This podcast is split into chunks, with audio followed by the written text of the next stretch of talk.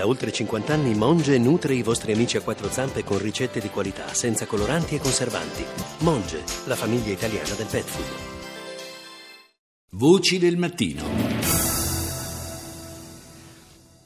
Naturalmente gran parte della trasmissione oggi sarà dedicata al voto in Gran Bretagna ma parleremo anche della fine della campagna elettorale in Spagna, dove domenica si terranno nuove elezioni anticipate e della marcia nazionale degli amministratori pubblici minacciati in Italia.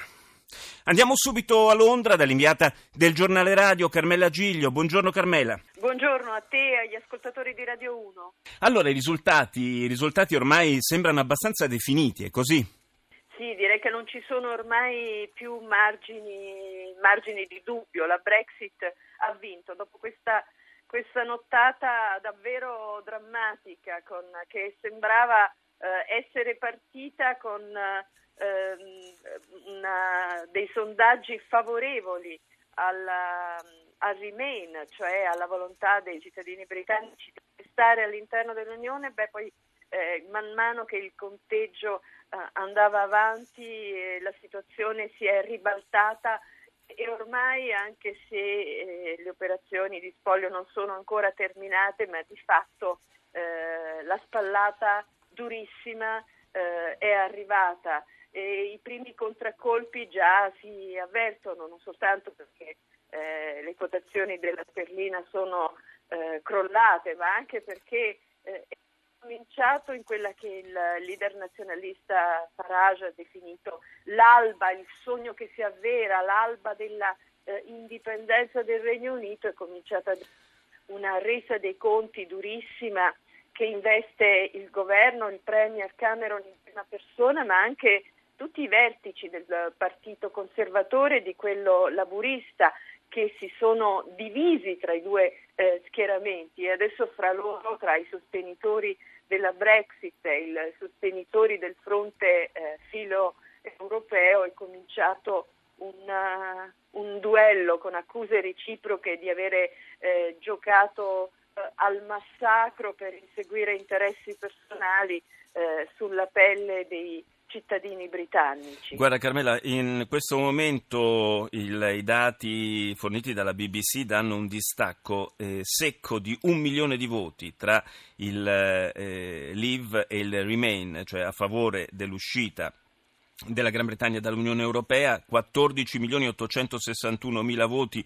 per il Leave, 13 milioni 861 mila per il Remain, dunque un eh, margine ormai davvero incolmabile, mancano... Incol- Mancano due milioni di voti per la certezza eh, aritmetica diciamo, del, del, successo del, del. Eh, colpisce un, un, dato che è quello anche territoriale, eh, praticamente decisivo il voto in Inghilterra. Eh, L'Inghilterra si è espressa in maniera netta a favore del Leave.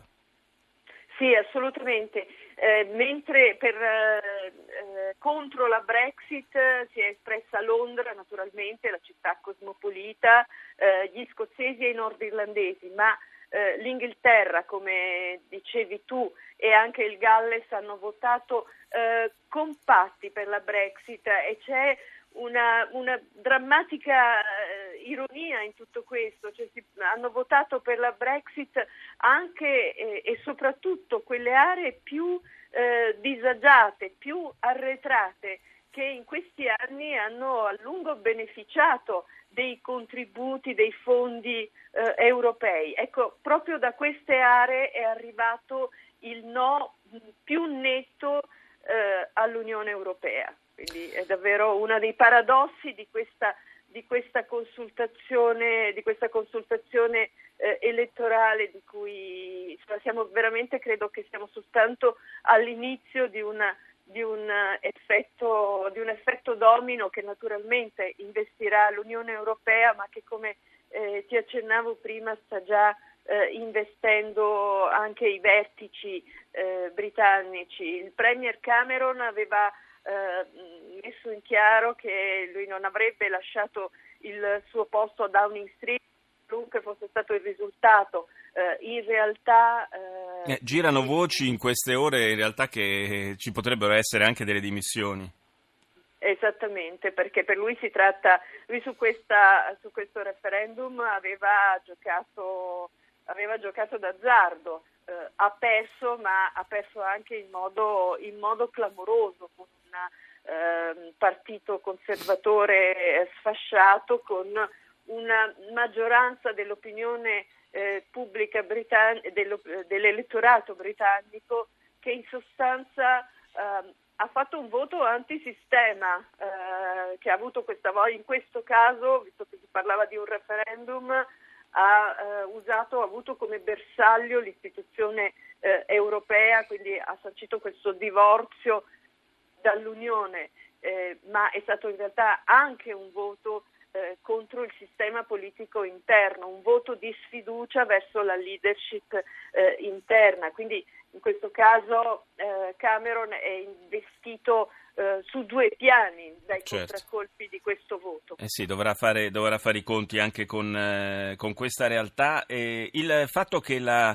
il, il, voto favorevole all'uscita, alla Brexit, eh, sia stato concentrato soprattutto, come osservavi, nelle fasce eh, più disagiate della popolazione forse può essere messo in relazione anche con eh, il sostegno invece netto che eh, il mondo finanziario, economico e finanziario aveva dato alla permanenza nell'Unione Europea e, e, a questa sensazione che non solo in Gran Bretagna molti hanno che l'Unione Europea sia diventata soprattutto l'unione delle banche, l'unione eh, delle, dei, dei, poteri forti economici, un, sono slogan che abbiamo sentito ripetere tante volte. Anche con il rischio naturalmente di, di fare una semplificazione certo. eh, eccessiva, però di sicuro eh, questa ehm, eh, spaccatura trasversale che ha attraversato il Paese eh, era di questo, di questo, genere, cioè in sostanza per l'Europa eh, hanno votato le, le elite, eh, ma è stato anche un uno strappo generazionale, eh, perché soprattutto le persone, le persone più anziane eh, si sono schierate contro l'Europa. Eh, I giovani eh, erano pro, dico, erano pro Europa, ma è altrettanto vero che il peso il, dell'elettorato giovanile è contato di meno perché i giovani sono stati anche quelli che sono andati meno a votare. Sì, eh, tra l'altro il dato, il dato, sull'affluenza anche è importante e, e, forse anche lì non è un caso, l'affluenza più elevata l'abbiamo eh, vista registrare proprio in Inghilterra, cioè eh, nella parte del Regno Unito più favorevole alla Brexit.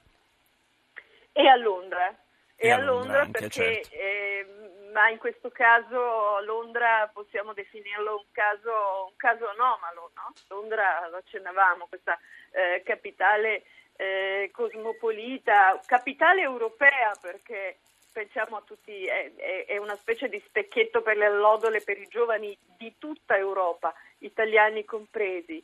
E beh, questo, questa, oltre ad essere una società che pure tra incognite, contraddizioni, è sicuramente un esperimento eh, di società multiculturale. Ebbene, da Londra quindi c'è stato questo voto eh, in massa, ma anche una partecipazione eh, molto elevata, superiore a quella delle, delle, elezioni, ben nettamente superiore a quella delle elezioni eh, politiche.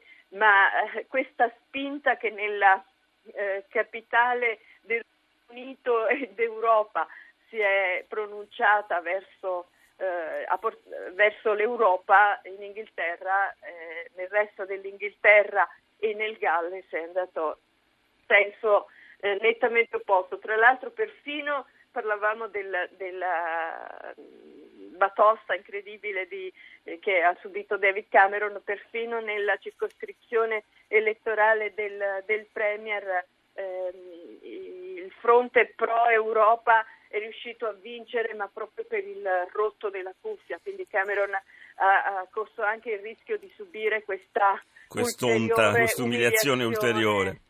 Esatto. Beh, vedremo le conseguenze politiche sul piano interno probabilmente già nelle prossime ore, nel corso della giornata. Invece per quanto riguarda i riflessi sul piano internazionale e le analisi avremo tempo naturalmente nel resto della trasmissione. Io ringrazio Carmela Giglio per essere stata con noi.